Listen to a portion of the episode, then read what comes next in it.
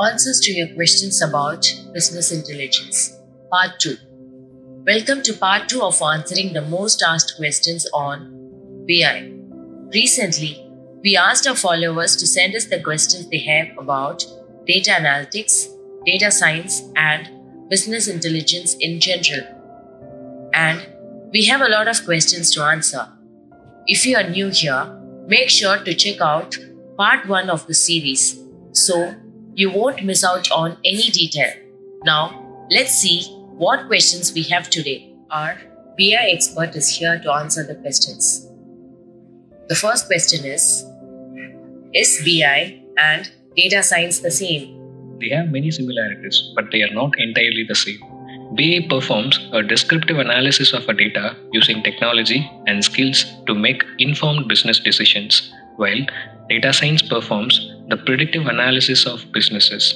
The goal of BI is to derive actionable intelligence from the data to get a better understanding of market, uncover new revenue opportunities, improve business processes, and stay ahead of the competitors.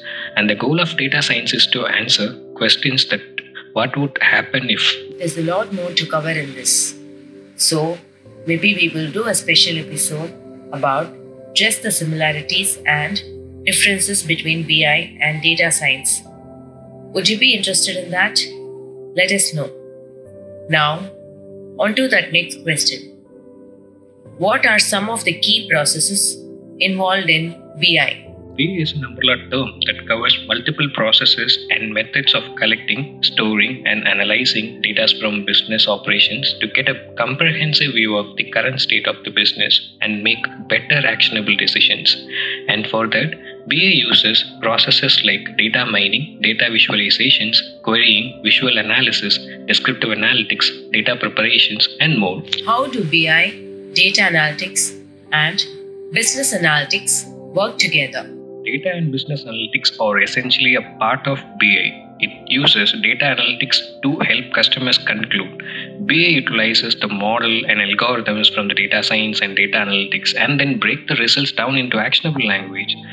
Business analytics should not be a linear process because answering one questions will likely lead to follow up question and iteration. Rather, it should be a cycle of data access, data discovery, data explorations, and information sharing. Our experts at SMI have worked with multiple industry leaders from all around the globe and are always here to answer any questions you have.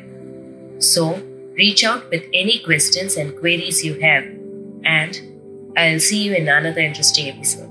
Thank you.